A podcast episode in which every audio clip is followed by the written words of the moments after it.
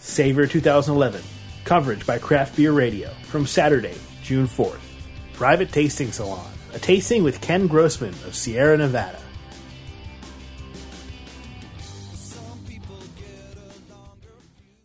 Welcome everybody. I think we're in for a special treat here uh, this evening. What we have in this uh, room is a private tasting with Ken Grossman and some of his friends and some uh, really interesting beers here tonight.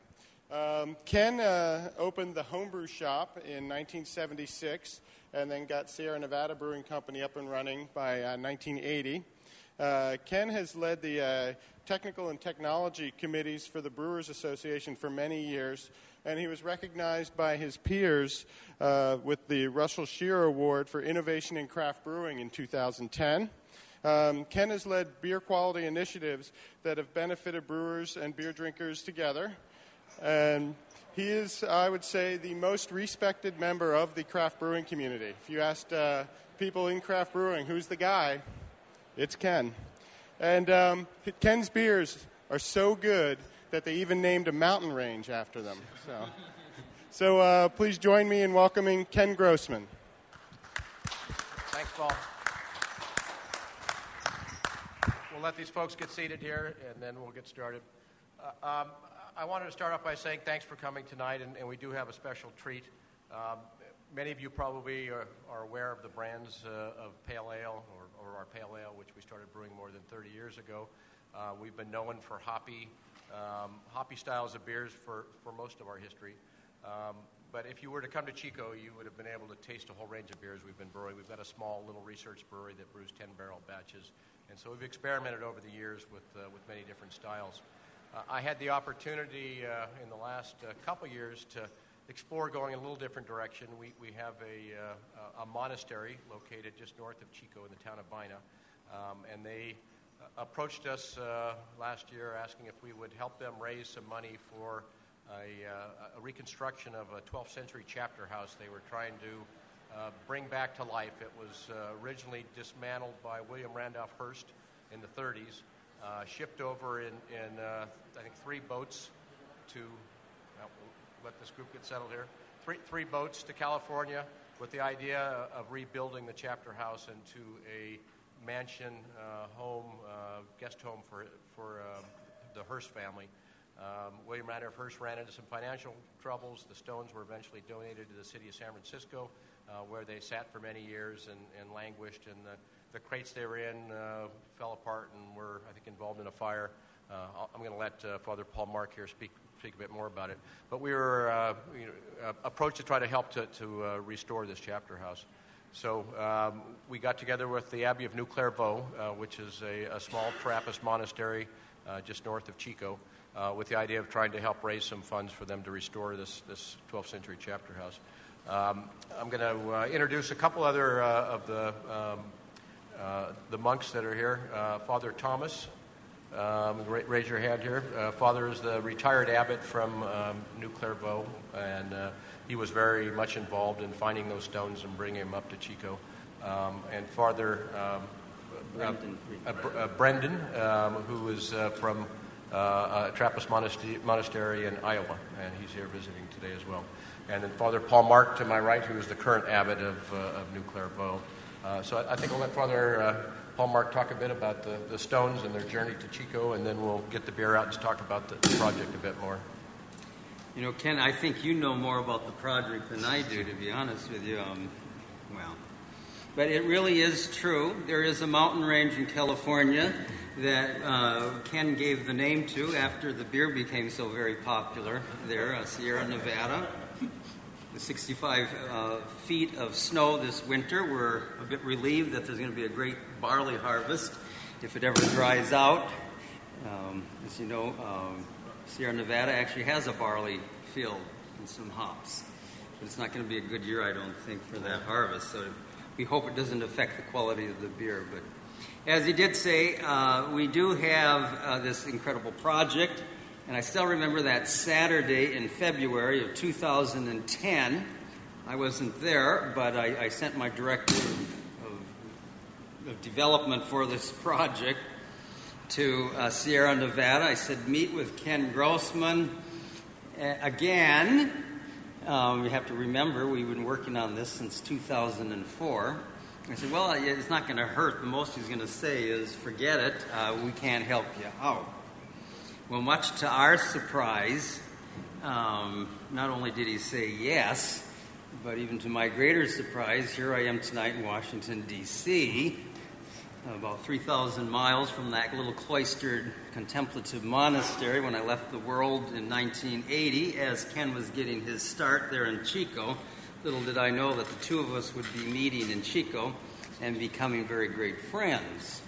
And I have to say, uh, if, if, if the uh, market for Sierra Nevada has increased in the last year, it's because the monks are drinking a lot more beer than we had anticipated. When I met him the first time, I said, You know, I really can't say I really care for that uh, pale ale that you make. That's your signature beer there in, in Sierra Nevada.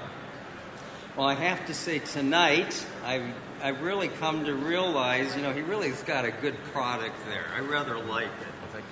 But um, at any rate, we do have this project. We are very appreciative of the relationship the monastery has with Ken and the whole Sierra Nevada family. It's incredible. If you've never been out to Chico, California, you must do so. And if you do come out, I want you to know that you are most welcome to visit the, the monastery, not just see the project, but just to see to see us. Uh, we're a real live monastery of monks. We didn't die out with the, the Middle Ages. Um, and we'd love to show you around. Just ask for Father Paul Mark. And if I'm home, I could be in Washington, D.C., I'd be happy to, um, to host you. I'm going to hand it over back now to Ken here. So, so a little bit of history about uh, um, many um, monasteries throughout the ages actually have made beer or other products, and the, the Trappist tradition is to work with their hands and work with agriculture and, and to support themselves through their endeavors. And, and that's continued on, and there's actually a, a uh, still a group of, of Trappist breweries um, in Belgium that are brewing Trappist beers at their monasteries. What we're doing, since we're not a Trappist uh, organization, uh, we're brewing an Abbey beer to support uh, the monastery. So we don't uh, call our beer a Trappist beer. It's not a true Trappist beer. It would have to be brewed by the monks, uh, or at, the, at least at the, the monastery. Um, so we have um, a style of beer that is very similar to some of the Belgian styles of beer. We we took a, a trip, Father Thomas and some of my brewers and I took a trip last year uh, to Belgium and visited uh, um, a number of the Trappist breweries as well as some of the other Belgian breweries and, and got some insight and, and uh, thoughts on uh, a style that we wanted to brew. We, we didn't necessarily want to copy the, the uh, exact styles that were being brewed in Belgium, but wanted to, to honor the, the style of Belgian brewing. And one of the things we, we found out was a, a lot of uh, what goes into making a, a, great and unique Belgian beer has a lot to do with the fermentation profile, the type of yeast that's used, the, uh, the maturation methods, the, the type of uh, fermenter uh, vessels that are used. And so we brewed this beer in open fermentation tanks like they traditionally would have brewed. Um, and we bottle conditioned it so that there's yeast in the bottle that develops the carbonation. So it's uh, stylistically you know, a, a traditional uh, type of beer that would have been brewed by a, a monastery, but it's our version and it's, a, it's an Abbey Ale. So this beer uh, contains some things from Belgium. We actually brought over some special sugars that were used, uh, which impart a lot of the, the flavor.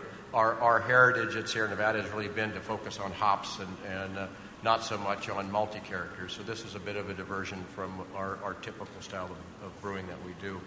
Uh, when we first started talking to the monastery, we thought we would do sort of a, a multi-faceted project with a number of beers. And this first year, we decided to do a, a Dubbel, which is what this is, um, a saison, which we just uh, bottled in the last week. Um, and it also is bottle conditioned, and it will undergo a, a number of weeks, probably uh, six to eight weeks of bottle conditioning before it's, it's distributed.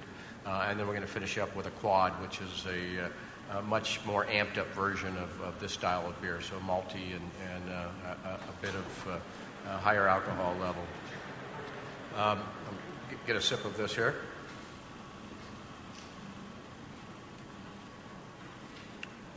So, as I mentioned, this is bottle conditioned and has live yeast in the bottle. And, and one of the, the unique things that we um, uh, talked to some of the brewers about was the fact that these beers continue to mature and age and develop over a, a long period of time. So this is uh, a couple months old now. Um, it is a cork finished bottle, and corks do allow a little bit of oxygen ingress to, to get in, just like a, a, wine bottle would. So this beer will continue to develop and change in character. And, and you know, we haven't brewed uh, this before in this quantity. We did a m- number of test batches. So we, we don't know how it'll taste in five or ten years, but we're pretty certain it's going to still taste great and continue to develop for a number of years anyway. Uh, this is being served a little bit cold, so it's, uh, it's a little bit lacking in some of the aroma right now, so you might want to warm it up just a little bit. Um, I'm going to encourage you throughout the evening to, to ask questions as we go, so if there's anything that has uh, sparked uh, a question at this point, I'd be happy to. Um, I see Paul coming up here. I don't know if Paul's going to ask questions or take a mic around. Do we need mics? Uh, yeah, we should have the mics because this is being taped for Craft Beer Radio, where you can all listen to this again afterwards. So uh, when you do have a question, just raise your hand and I'll give you the mic. No questions. Um, so uh, one of the things that uh, we were very fortunate uh, when we took uh, our trip to Belgium with Father Thomas was we, we did get to go visit the sort of behind the scenes of, of many of these breweries, which are not normally open to uh, people to visit these small operations. Um, you know, the, the, the, monks have a mission, and it's not necessarily brewing beer. It's uh, um, you know, it's, it's education, and I think the Trappist tradition. I want to talk a little about that, but uh, there's a fantastic library at uh, the monastery at um, New Clairvaux, and I know that's been a, a Trappist, Trappist tradition to study and, and mm-hmm. uh, spend their, their hours studying. So they're not necessarily brewing beer as we would as our occupation. They're brewing beer as a way to, to support their, their livelihood and their monastic ways. Comment. Yeah, no, I mean, uh, our, basically the life that we're living, uh, really it goes back to Egypt and Syria in the fourth century, but uh, um, immediately back to 1098 in the area of Burgundy in France. But it was always a balance between what we called uh, a prayer, a liturgical prayer, chanting psalms, uh, lectio divina, or well, prayer and meditation and study, as, as uh, Ken has already said, and manual labor. It's a great balance. You exercise your, your, your mind, your heart, and your hands. At least we hope we exercise our hands out there in the, the fields. But uh, so manual labor was always important that we would support ourselves with our own income to, to make possible the life that we live. So we still do that, except when you get unusual projects like restoring a 12th century Cistercian chapter house from Spain. You can't quite uh, bring in the income that's going to support that, and that's how Sierra Nevada fits in. But uh, that's exactly it. So we're not here, or, our life isn't about brewing or making chocolate or fruit cakes or cheese, which we're growing uh, Sunsweet prunes, which we do, and our, our own little winery, which you'll see on the website, uh, which we also have. But it's just to support the monastery. So that's the idea of um, the breweries that are our monasteries. There's seven of them in Belgium and in uh, one, one in, in the Netherlands, just across the border from, from Belgium that continue to support themselves to these excellent uh, different uh, styles. That you're, one of them you're tasting tonight. It's, it's, it's Sierra Nevada's style on a, on a, take on the Dubbel, but, but that's what it's, it's all about beer production for our monasteries. The, the uh, uh, question? I have two actually. The first is you mentioned that you used sugars that were brought in from, from Belgium. Belgium. Yep how do those sugars differ from what's available here? Like uh, they're a caramelized type of sugar, so they're the way they're produced and cooked down uh, from the, the sugar syrup uh, develops a lot of flavor and aroma in the sugar. So they're a, a candi sugar, a, a, um, a grade of sugar that's got some color and aroma and flavor. So that's been developed during the process of making it into a syrup. Okay. And the other question is, how will this develop? How will it change as it ages? It'll, it'll start to get some winey characters. Um, one of the things that um, some beer styles can benefit, or, or I won't necessarily benefit, but evolve in a manner that, that uh, adds complexity by the slow oxidation and the, uh, the changes that happen just through the chemical reactions of, of aging. uh, reactions or, or, oxidation reactions of some of the sugars and other things in it. So it'll develop some um, um, fruit, fruity notes from the uh, maturation process. It'll develop some additional sweetness. Uh, some of the hops, and there's not a lot of hops, and this is a fairly low bitterness beer, but the hops will even diminish a little bit more, and the winey uh, character uh, will develop more. Uh, most beer styles don't benefit from that kind of aging process, and so you wouldn't want to take a light lager and age it with a cork finish bottle, um, and it, it, the characteristics it would develop would be more papery and cardboardy and, and, negative kinds of flavors. But a beer style like this, like many you know, more bold wine styles, uh, can tolerate uh, slow oxidation and will evolve and develop some more uh, interesting complexity. Uh, in bottle, correct. Um, and part of it, I mentioned cork, cork finishes. Um, we've we've got a fairly uh, sophisticated research and development lab, and we've done a lot of work over the years on bottle cap liners and, and uh, trying to prevent oxygen from getting into bottles. Um, most beer that, uh, if it's not bottle conditioned, uh, the day it's bottled is really when it's at its best. And the slow oxidation that happens through the bottle cap liner, even though the bottle cap's holding the carbonation in, oxygen slowly migrating back into the beer uh, will degrade the beer over time. And so most shelf life changes in bottled beer uh, are contributed pretty heavily by the oxygen ingress as well as storage conditions, temperature, light, are, are big factors. Um, so we've done a lot of research and studies on bottle cap liners, and we switched from a twist-off to a pry-off many years ago uh, when we couldn't find a twist-off liner that would block the oxygen as well as the, uh, some uh, fairly new materials that were being used in bottle caps that were being made in Germany. So we actually went to a pry-off cap because it wouldn't work as a twist-off. Uh, a, a twist-off bottle cap is much softer. If you ever twist one off and poke at it, it's sort of uh, uh, very soft in nature, so it allows you to spin it off. And it has a lubricant, a mineral oil normally added to that plastic formulation, uh, which allows it to spin when you're trying to twist it off. Uh, and that material is more porous than, uh, than the material that a pry-off cap. Not all pry-offs. Most pry-offs actually use the same material, but we're using a, an oxygen barrier. We did that to try to keep oxygen out. Well, a beer like this can tolerate some oxygen, and a, a cork actually is worse than a twist-off as far as preventing oxygen from coming in and we wouldn't use a cork finished bottle for a type of beer that uh, can't tolerate oxygen. So a hoppy beer, typically oxygen is going to be bad. It will degrade the hops. Um, a lighter, lighter, style of beer as well would not be uh, good with a cork finished bottle. So we limit the, the type of packaging based on the style of beer.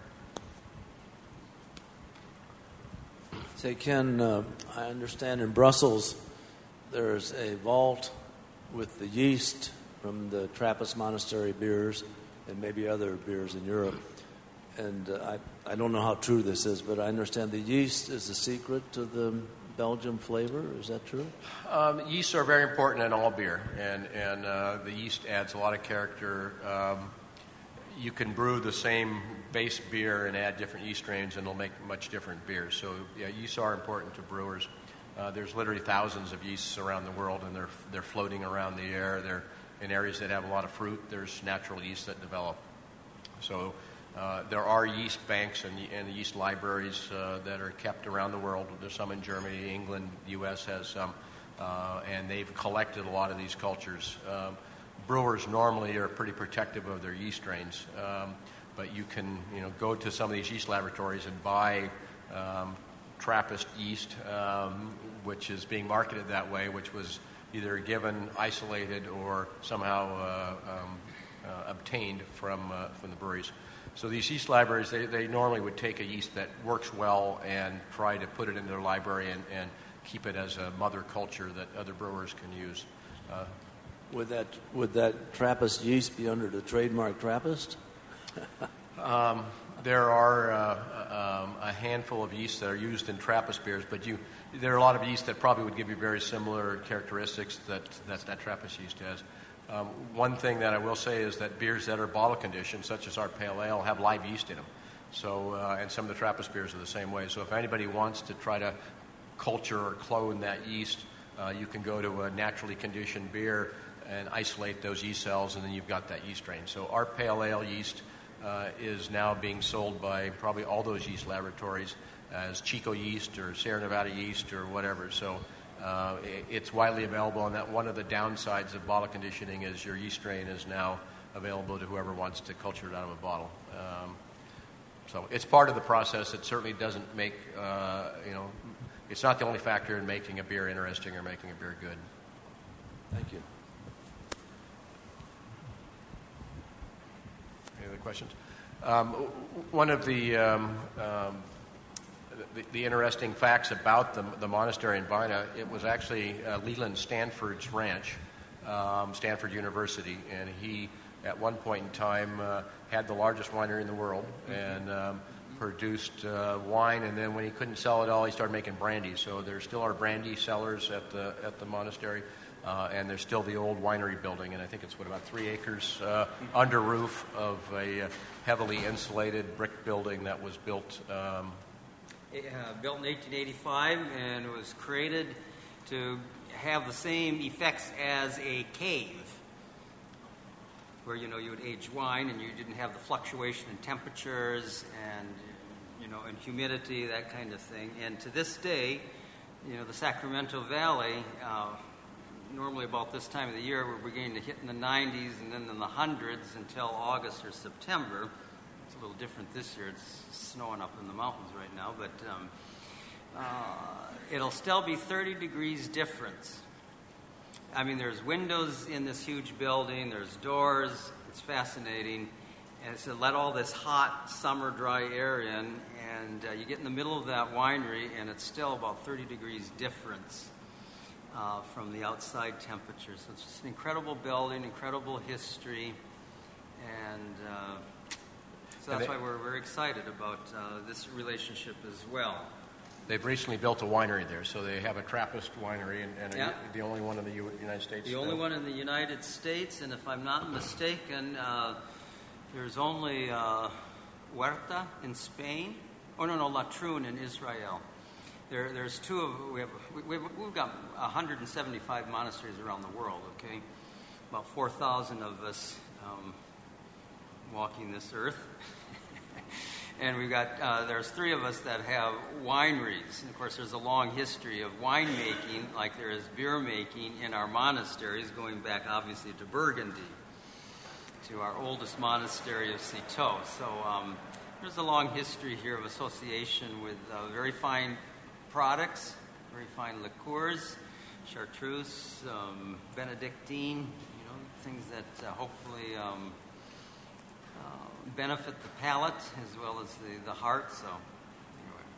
Thank you. That's a question. Yes. Um, well, first of all, what would it take to actually make the first American Trappist beer without ticking off our Belgian friends, obviously? Um, there's actually one of the uh, American Trappist monasteries uh, is working on a project right now in collaboration with um, their Belgium brethren. So um, I don't know when that's going to happen, but the, uh, Father Paul Mark is here at a conference of, of, of monks, uh, superiors, um, uh, and one of the other monasteries is planning on, on doing it um, in Pennsylvania. Uh, So- in Massachusetts. Massachusetts, excuse me. Yeah. That'll probably be in another year or so. Uh, next question, you talked about that you used open fermentation on it. Um, it- What's the point of using open fermentation? I'm assuming that you try to keep uh, all of the external bacterias and, and, and wild yeast out of it, or are you just letting in whatever, whatever you let in? No, uh, most beer today is brewed in closed fermenters, um, where the, the tank is pretty much sealed. It's got a conical bottom. They're called uni tanks or conical fermentation tanks. Uh, the advantages are at the end of fermentation, the yeast settles into the bottom of the cone. You can harvest the yeast out from under the beer. Um, the CO2 can be captured off the top and, and collected and used in the process rather than vented in the atmosphere. Uh, they're easier to clean. Nobody needs to climb inside of them. You can have a cleaning machine that automatically or semi-automatically cleans the inside of the tank without anybody having to scrub it. Uh, open fermenters, at least ours anyway, and a lot of them have to be manually scrubbed. Somebody has to jump into them and you have to scrub them. We have uh, mainly closed fermenters, mainly conical fermenters, uh, but they typically are taller, um, so they will be, you know, maybe uh, two and a half, three times higher than they are in diameter. So it might be there's 30 feet of, of liquid height uh, in the fermentation tank or more even. Uh, and that hydrostatic pressure is a little hard on the yeast and, and changes the ester profile, the aroma profile. And one of the things that uh, some styles of beer, we make our wheat beer and there's open fermenters as well. um, the ester profiles are nicer in shallower fermentation tanks, and so we, we choose to use those. Uh, the tanks are located in a room that has filtered air and is positive pressurized, and so we, we do everything we can to try to keep any bacteria out of the, out of the space. But um, uh, we found that you know the, the nicer flavors were created by brewing in shallower tanks, and so we, we chose to use that for these beers. What um, uh, how many different tank shapes do you have that you can, you know, basically pick the tank that fits your beer style? Well, we've got uh, 100 barrel open. Well, we got uh, let's see, we've got 10 barrel. Um, uh, we've got some 10, 10 barrel fermenters, 20 barrel fermenters uh, that are conical. We've got 100 uh, barrel opens, 200 barrel conicals, 400 barrel conicals, 800 barrel conicals. So and all of them have a little different characteristics. So we, we do pick and choose uh, what beers go into what tanks at times. Uh, um, yeah. I saw on PBS, Father, um, a, um, a segment about the stone cutters for the for the um, chapter house. Can you tell us about that? Okay.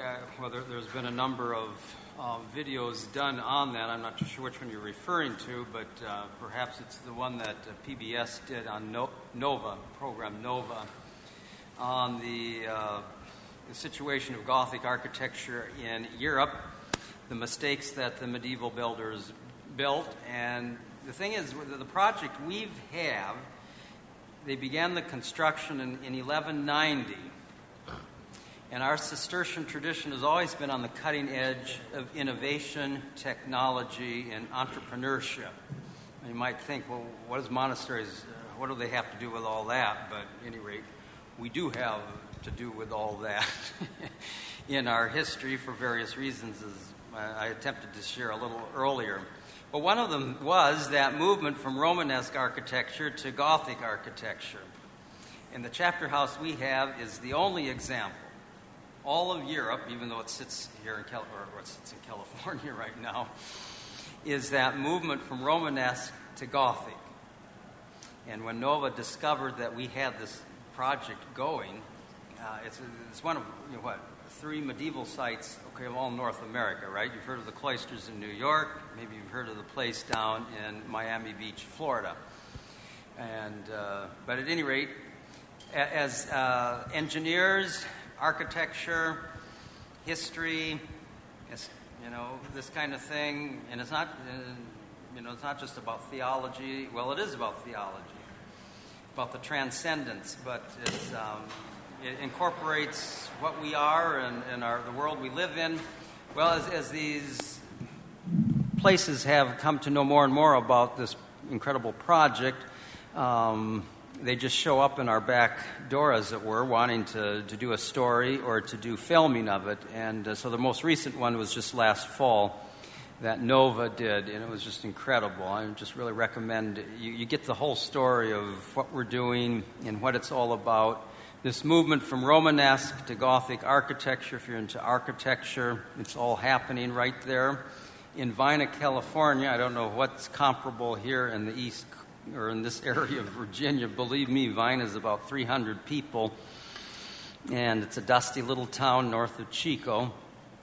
And yet we have all this incredible story between Leland Stanford, William Randolph Hearst, which are pretty big names in California, as well as our own tradition, um, etc. I don't know if that's really ask, answering your question. But. Well, they have a, uh, a, one of the stonemasons who's doing is heading up the reconstruction. Yeah. Um, spends part of his year in Vina and part of his year working on uh, the... Luxor, Egypt. He works for the University of Chicago in their uh, projects there in Egypt in restoring the 4,000 year old temples in, in, in, the Nile Valley. Uh, Frank Helmholz is, is there. So, so if you're ever in Vina, it'd be worth a trip uh, out to the monastery. A tremendous team. It's almost uh, uh, it's a team that's almost as tremendous as the Sierra, Sierra Nevada team here. which is, believe me, it's, it's incredible. You got to see the brewery sometime. It's, it's out of this world. Um, we, we can move. We have four other beers to taste, so um, if we can uh, can get through them, great. Otherwise, uh, we'll get through as many as we can. But uh, I don't know if there's any more questions on uh, on the uh, Ovila project or the monastery. If not, I'll talk a little bit about uh, something else we have going on, which is uh, beer camp. And we, as I mentioned, have 10, uh, 10 barrel brew house, so we can actually make very small batches of, of beer. And we started a few years ago to uh, use the, the little brewing facility to educate uh, retailers, distributors, um, people in the trade, and started to realize that there's a lot of value to try to educate consumers as well. So uh, we started a, a, project where we invited in a, a group of, uh, of people who um, could somehow convince us they were worthy to come to Chico, and uh, we're doing it again this year.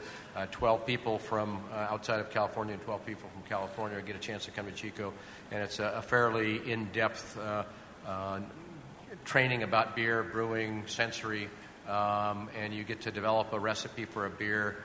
You get to brew the beer, you get to come up with a, a name for the beer, uh, a concept for a label, uh, and then we get the beer um, registered by the TTB, and we try to send it back to your hometown to, uh, uh, to allow you to, to drink that at your local tavern and show off to your friends. Uh, and it was such a successful and fun program that we decided to, to bring a few of those to the market. And so we've got four different beer camp beers today uh, that we can try to sample through. And I think we'll just go ahead and pop all four of the different ones and we'll start passing them around. Um, we, uh, we actually, three of these are really beer camp beers, and one of them is a collaboration we did with a, another German brewery on a, uh, a wheat beer. So we've got a, um, a, a, beer, if we can start maybe with the California Common. Um, Uh, which was one of the beer camp beers, which was a, uh, a common beer which was brewed in, in California and actually parts of the U.S. before there was refrigeration. Uh, and California, particularly the Bay Area, was, was one of the places where this beer was brewed. Uh, brewed with a lager yeast and at ale temperatures. So before brewers had a lot of fermentation capacity, they, some of them could only brew in the wintertime because they didn't have a way to keep the fermentation from getting too warm and causing off flavors or contamination. And so we, uh, this is our, our take on a, uh, on a California common. And this again came out of a, a beer camp concept. Yeah, those of you, there's water and, uh, and a dump bucket there. California Common, and, and uh, it, it, got its name. Um, the Anchor Steam Brewery is, is probably the, the last uh, true California Common that was sort of brewed uh, from uh, the time of the gold rush all, the way through present day. Um, and the, the, steam beer was also a name given to, to common beer. Um, and the, the way steam got its name is at this point not even totally understood by Fritz Maytag, who uh, owns the brewery or owned the brewery. Um, some people said it was because when it was uh, dispensed, it foamed and looked like steam. Other people said it had such high pressure because, again, refrigeration was really lacking at that, that point when it was brewed, uh, that the kegs would uh, blow their bungs sometimes and, and all foam out like again like steam.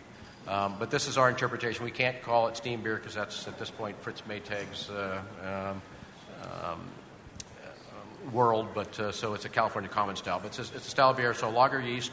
The yeast was brought over by the German immigrants, um, and again pre-refrigeration times. This would be a, a beer that was brewed or a style of beer that was brewed. So, for the people in this room, if they wanted to apply for Beer Camp, how would they go about that? Um, you can go to the, the website, which is, uh, um, well, you can go to our website, sierranevada.com. There's actually a separate beer, beer Camp website. There's something at our table that uh, has all the information on as well. So, if you want to swing by our table, you can, you can learn about Beer Camp. Uh, we just uh, had the pleasure of hosting some of the Brewers Association members at Beer Camp the last few weeks, and uh, they had the opportunity, they, they, work in the brewing industry and know a lot about beer and brewing, and they had the opportunity to come and, and uh, brew their own beer and, and um, I think know, learned a bit more about beer and brewing. Our brewers lead people through the whole process. You're not left on your own to come up with a beer and a beer style, but uh, uh it is uh, significantly influenced by the group of people that are there, and uh, they pick the direction and the yeast and the type of malt and people are allowed to smell the hops and taste the grains and get some idea on how each of those things impart character into the beer. Yep. In order to be deemed worthy, um, are there still still the criteria for that you had for the 12 people, or are they? No, no, just one of you uh, has to, one or two. We've had a couple of couples, but um, submit a video. Uh, um, write a song. Um, that- it, you don't- it doesn't have to be anything to do with beer. Um, it just has to show that you're enthusiastic about um, wanting to come, and um, it's selected by a, uh, a group of us. Uh, we have a um, popcorn showing of all the, the videos and read the stories, and, and uh, a group of us pick out who gets to come. Thank So, you. yeah.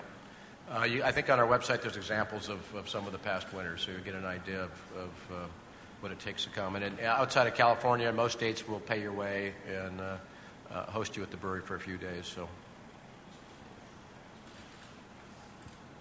so the, the next beer um, I think uh, we'll, we'll drink is uh, we'll save the double IPA for last. Um, we're going to try a uh, Weizenbock, Weizenbock. Any comments on this before we, we switch? Again, lager yeast, ale temperatures, a little more fruity and a little more characteristic out of a la- lager yeast than you would get um, at the, the colder fermentation temperatures. This, this next beer actually didn't quite come out of a, a beer camp beer. It was a, um, um, a collaboration with uh, a small brewery uh, right outside of Nuremberg. And they're a family brewery. Um, and we had a fellow working for us who lived in Nuremberg, and he loved their wheat beer and used to come and tell us we should brew a beer like, like their wheat beer. And he would bring us bottles of it. And we, we started a relationship with them. And the, the yeast for our Kellerweis, our wheat beer, comes from that brewery, um, the Gutmann Brewery in, um, in Nuremberg, right outside of Nuremberg. Um, again, brewers normally don't like to share yeast, but uh, if you have a friendly relationship and, and they uh, appreciate what you're doing. So they gave us their yeast strain, which we really liked. Um, and their, the son of the owner came to Chico, and, and uh, we brewed this beer with them. And um, everybody liked it a lot, and so we thought, well, we'll, we'll do this. It was a partial beer camp. We had some other people involved, but um, this is not one that, that truly came out of the beer camp series.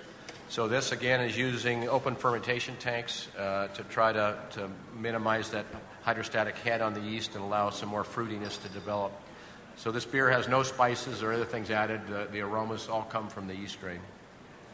So this is uh, again quite a, a different direction from our pale ale or from the, the Ovila as far as the contribution the yeast makes to the beer.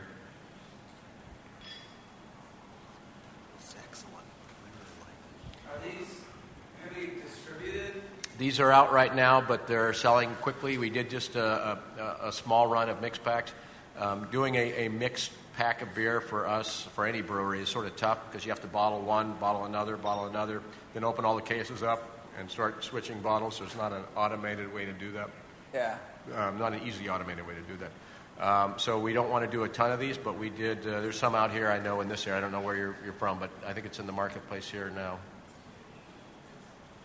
Um, the next one is a beer camp beer. It's a juniper black ale, uh, and I've got the, if there are any beer geeks here, I've got all the spec sheets with alcohol and bitterness and, and uh, all that and different hopping. Um, this was a, uh, a beer that came out of a beer camp concept. So people came and said one, person actually brought their own juniper berries and wanted to use them. Uh, they'd picked them up in the forest near their house and wanted to use them in the beer. So uh, this had uh, a, a lot of excitement around it, and so we we duplicated this for beer camp.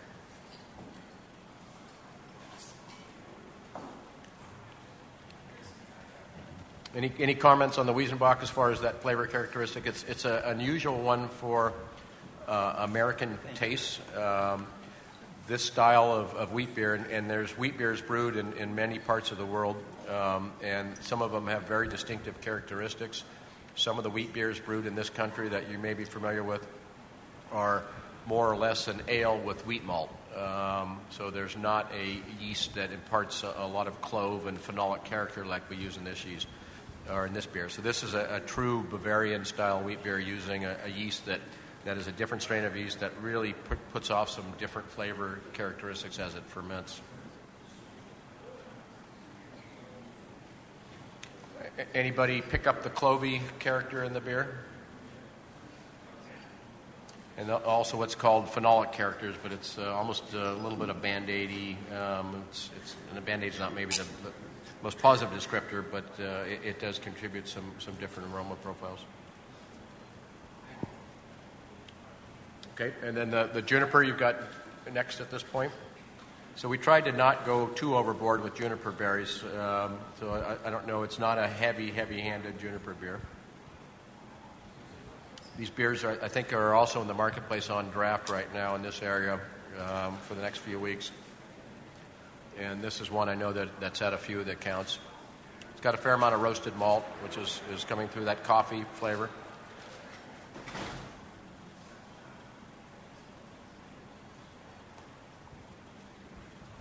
That's interesting. That's really neat. I like that juniper berry flavor.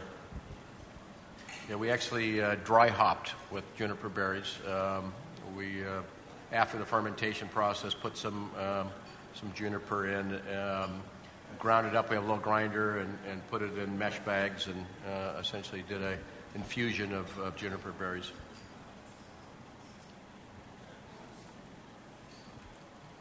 One thing the American craft brewing industry has done is really opened the, the palate. I mean, Belgium as a country probably had the most interesting styles of beer that were, uh, were diversions from the traditional brewing ingredients. Um, in, Germany, there's a, there's a law that pretty much prohibits the use of anything other than um, malt, hops, uh, yeast, and water. Um, and back in the early days, yeast wasn't even understood, so it was really uh, malt and hops. But it's really constricted sort of the experimentation, where in Belgium they were very free to experiment. So there were lots of herbs and spices. So um, the, the, Belgium culture really has fostered uh, a lot of innovation and, and uh, using wild yeasts and using other kinds of cultures that uh, were not used anywhere else. Well, the, the American craft brewing industry has sort of picked up on that and taken it to another level. Uh, so today, the, the American brewers really have pushed the limits and um, have, produced a, a, range of beers that were probably unknown or, or unheard of uh, before this time. Uh, and a lot of the Europeans now are looking at, at how vibrant a, a, culture we have in America for beer, and they're starting to, to bring some of those thoughts back to Europe, back to Germany. Um, and it's currently illegal to even do things like dry hopping. So, so a process that uh, we've done for many, many years of adding hops to the aging tank. So as the beer is, is aging after fermentation, uh, you infuse fresh hops into the beer and extract a lot of oils and aroma. That's illegal in Germany if you take a strict, strict interpretation of the Reinheitsgebot. Um, where some German brewers are starting to fudge a little bit and do some of those practices after they've seen and tasted some of the American beers. Um, and other parts of the world, um, Italy, England, uh, uh, uh, they picked up on what we're doing as well. And so there's now a lot of American hops going to European brewers to make IPAs and double IPAs. So we, have had a, a, distinct influence on the world of, of beer and brewing, uh, which has been very exciting for us to see. It wasn't that many years ago where you know American beer was really um, you know thought of in, in great distaste by an, a, a, European coming to America. I can't drink American beer; it's just like water. Um, today, that's not the, the notion. There's a lot of respect now, and, and um, it's really been from the craft brewing side. It hasn't been from any any of the major brewers. Um, so I, I think uh, you know, as an industry, we've collectively done a lot for beer and beer culture around the world, and it's it's really starting to sort of snowball. Um, there's know, almost 1,800 craft brewers in America today. Um, there were 40 of us back in 1980, 40 breweries in 1980 when I started, um, and today, you know, just a huge explosion and that same thing has started to happen around the world. So where um, beer was becoming very, uh, um, you know, one uh, one dimensional uh, around most parts of the world, and including Germany. Uh, fairly disappointing to see what's happened in, in uh, famous brewing cultures where the beers have gotten very much the same, uh, low common denominator, um, not much innovation uh, and their beer industry has been suffering because of it. Beer has been down. Czechoslovakia and Germany, you know, sort of renowned brewing cultures, ha- have really diminished in their uh, sales every year by a fairly high percentage. And some of the German brewers uh, have made pilgrimages to the U.S. and they come to our conferences over here uh, to learn about beer and brewing. So that's uh, you know uh, qu- quite a turnaround in, in, how beer is perceived by brewers around the world.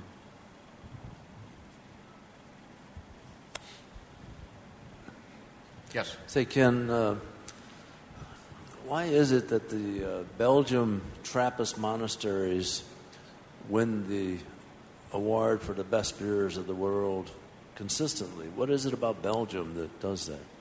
Uh, well, Westvleteren is, is uh, I don't know if they've consistently won the awards. They're, they're number one on Beer Advocate, um, and, uh, uh, in part because it is incredibly scarce. Um, it's it's a, uh, a little bit of a cult thing, and not that the beers aren't good. So d- don't get me wrong there. Um, but uh, you know they produce a very little amount of beer. It's a, a very uh, uh, prized thing to get a, a, bottle of Westvleteren 12. Um, it's not distributed and it's bootlegged, and it creates quite a bit of mystique. So that's a little bit of it. But uh, they're very interesting beers, and, and uh, you know, again, as I said in the beginning, one of the things we, we understood realized is is it's not about exotic ingredients. So those brewers don't use the fanciest hops. They don't use um, you know very uh, special malts. They use you know regular malt, regular hops, and, and a lot of it has to do with the yeast. Uh, a lot of it has to do with the process. Uh, um, again, they're they're specially handled. They're months old quite often, so they get a lot of bottle age. Most of those Belgian beers are, are actually fairly old when you get them, and a lot of that character is developed by part of that. And it's a style of beer that can handle that aging and and cl- complexity building. Yeah, of course. Um, I This think that also Fl- what this, I mean, this is Flores, No. who's a, a, a Belgian brewer. Um, Um, what, what- what I think is, is um, there's a lot of excitement about Belgian beers, and there's a lot of excitement in, in America. But what I think is, um, Ken celebrated, what was it, the, the thir- 30, 30, 30th last year, yeah. uh, thir- 30 years in operation. When you talk about these beers, you have uh, monasteries that have been brewing beer for hundreds uh, of years. And I think that um, the, the Trappist monasteries in Belgium are really uh, uh, centers of technology. That, that was where there was a lot of intellect, there were libraries, there was a lot of research. And it's actually a lot of Belgian beers that were not brewed at the monasteries benefited from the research. Here you had people who could spend their time thinking about making beer and um, and and how to use the ingredients better and all that. So um, uh, the the North America will have the best beers in a couple hundred years because there is all this energy, and I think that it's all of experience, of collaboration, of of, of working together. And um, important is is that the monasteries first made the beer for themselves because it was part of what they what they eat and drink every day. So every Belgian monastery still has a beer that is not for sale, that is slightly lower in alcohol, that is very nutritious, and that that, that is the, the first thing they do. And then there are these others. And if you do that over a long time and you build a tradition, why is the Sierra Pale Ale so good or the Torpedo? Because it's a, from Sierra Nevada, because it's a brewery that's been doing it for a while. And I think that uh, you go also to restaurants that are that are established, that are good, that that, have certain skills. So, so brewing, there's a lot of tradition and art in it that is established over time. Uh, uh, G- Jean De Clerck, uh, who spent a lot of time helping one of the um, um, Belgian monasteries develop their beer, and a famous brewing researcher. He was a famous professor in uh, in Belgium, a brewing professor, and um, he helped in both, uh, and uh, he he established a lot of the of the of the technical details of the beers. I was in Scourmont Abbey one time where they make Chimay, and they have, as you mentioned, a, a lower quality beer in the refectory for the monks. And one of the monks told me it's it's the beer they flush out the pipes with. Now, those, those are stories you hear all over. I'm sure that's not the case. I've got a question. Okay.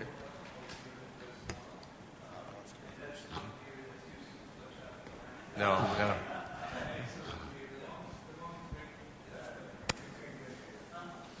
Well, I, I, you know, my question is, if Ken, I don't, and I maybe can't answer it, but um, what would have caused the, atroph- the atrophying of beer development in Europe, and why was it that the rebirth of craft beer began here in the United States and not some other place?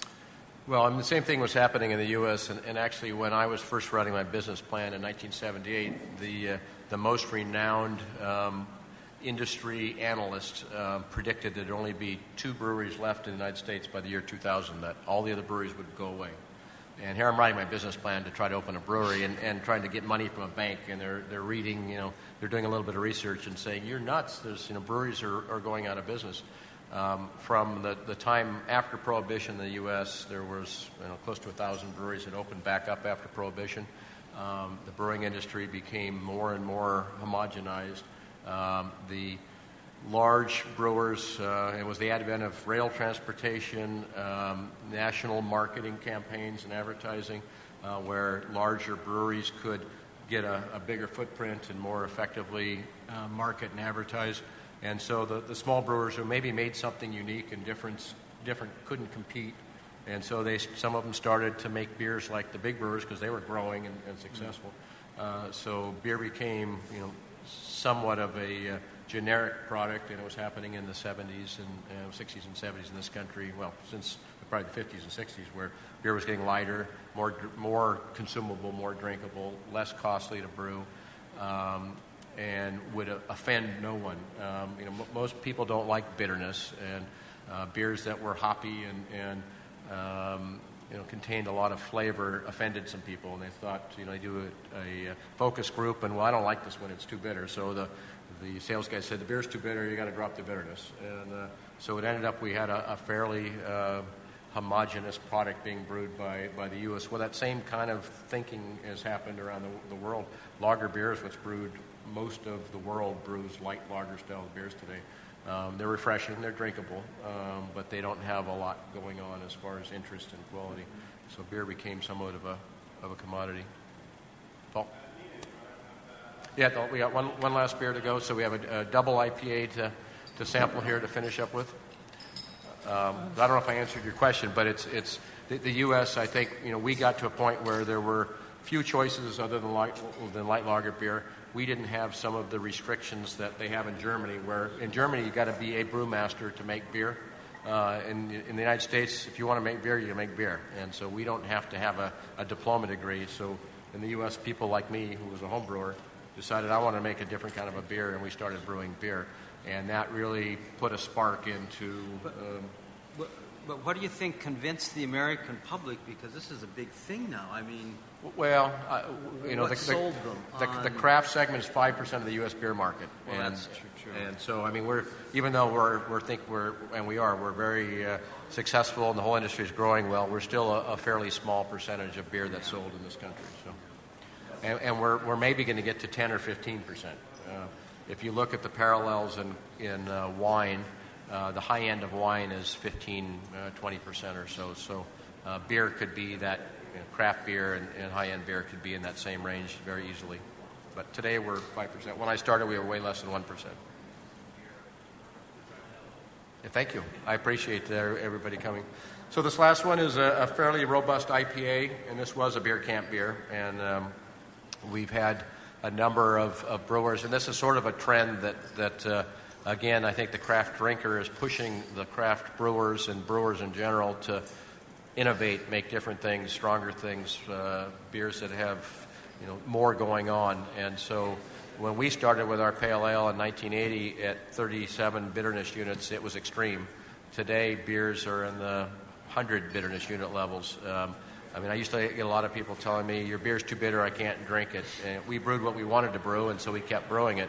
Uh, today, there's brewers saying your beer is an entry, or consumers saying your beer is an entry beer. It's the least bitter beer out there of the craft beers. So uh, the, the dyna- dynamic has changed dramatically. So this is a, a fairly hoppy um, IPA, double IPA, that again was, was one of our beer camp groups wanting to do.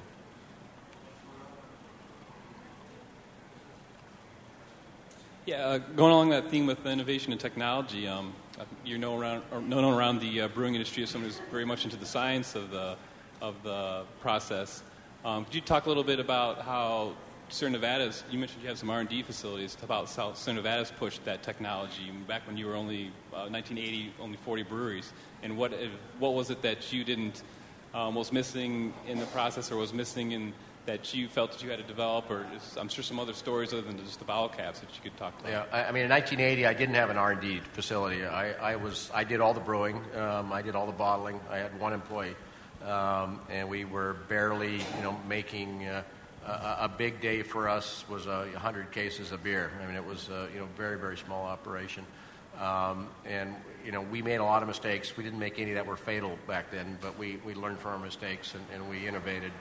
Um, I mean, some of the things that we do today that we did then, and I think we've we've really innovated around. Uh, uh, we still use 100% whole cone hops. We don't use extracts or pellets, so we're, we're sort of uh, stuck in the, the tradition of, you know, let's use the flower petals as they're harvested from the field, which is a, a challenge because they don't store as well as extracts or pellets, and, and um, they're more fragile, they're harder to handle, they're, you got to keep them frozen. I mean, there's lots of challenges, but we've stuck to that. Uh, bottle conditioning, I mentioned, um, you know, we still bottle condition our pale ale, our, our porter, our stout, our celebration um, and especially browns like this are all still bottle conditioned. So we, we do more of that, I think, than any brewery in the world. We're the largest bottle conditioning brewery in the world. And that's a big challenge. I mean, that is not an easy thing to manage batch after batch to get you know, the right CO2 level and yeast and you know, no bacteria. Um, so we've really had to hone our game to do that um, day in and day out. But we've, we've been able to, to develop that. We don't pasteurize, uh, we never have. And, and again, that's a, you know, challenging thing to do for a, a brewery. I mean, Coors does it on a big scale, um, but uh, we don't sterile filter. We just try to keep a very clean operation from you know, from the get-go. Um, we've done a lot of hop research. We actually have a person on staff who's our hop researcher, and we work with a lot of the hop breeders. So we, we've uh, innovated with hop varieties, and we support the hop breeding program and, and work with the, the growers to, to try to find new aroma hops and different kind of characteristics and aromas in hops. Um, we work with barley breeders doing the same thing, trying to um, find barley growers who will not use a lot of pesticides. And, and uh, we have an organic uh, barley farm ourselves and an organic hop, hop farm at the brewery. Um, but we're also working with the industry to try to you know, look at other ways of, of growing rather than using lots of inputs. Um, so we've been working in a lot of those, those directions. Okay, I think we're down to our last question on time. Um, recently, I've seen a couple breweries do estate beers. You were just saying that you had organic hop hop farms. Can you just talk about your decision to just do an estate beer and that process? Yeah, actually, go, going back a little bit, I'll talk just uh, for a minute. We, we started doing uh, wet hop beers back, uh, I think it'll be 14 years now. We were the first one in the U.S. to sort of take hops right from the field, right into the kettle, without going through any processing at all. Uh, hops are a very aromatic plant, and the normal way of handling them is to pick them, uh, immediately dry them, and bale them, and then later on, most of them are turned into pellets or extracts.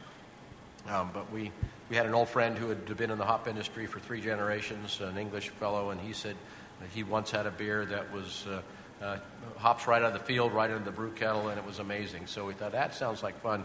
So I um, I called one of my hop growers and said we want to try doing this, and we need to fly them down that day because uh, they they're not stable from Yakima to Chico, and so we uh, we we air freighted them down, and um, took uh, two airplanes. It turned out I just said, well, we need a thousand pounds, and I didn't realize how big that would be. But um, and it made a wonderful beer, and we, we, we only did the air thing one time. Um, so from then on, we started getting a refrigerated truck, and we'd have them be in the field as they picked and drive down, and our, they'd be in touch with our brewers.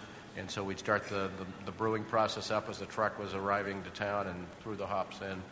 Um, and we took that one step further and started growing those hops ourselves. And we, we uh, grow them in Chico. We started with three acres of hops, and we have nine now.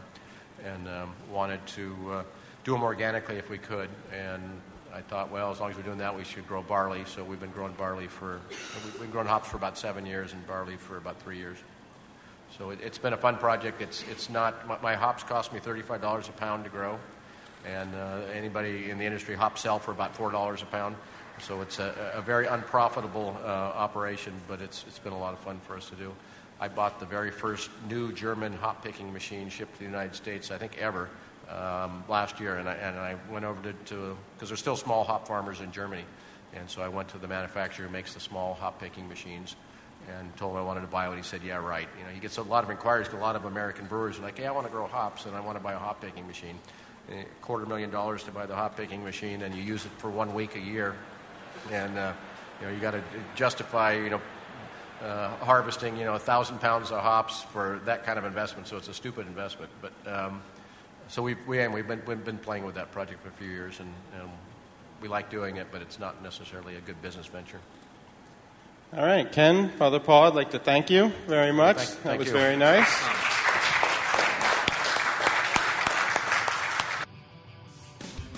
This podcast was produced by the Brewers Association and presented by Craft Beer Radio. To find more information on Savor or further podcasts, visit craftbeerradio.com slash savor or craftbeer.com. This content is released under the Creative Commons license. Visit craftbeerradio.com for more information.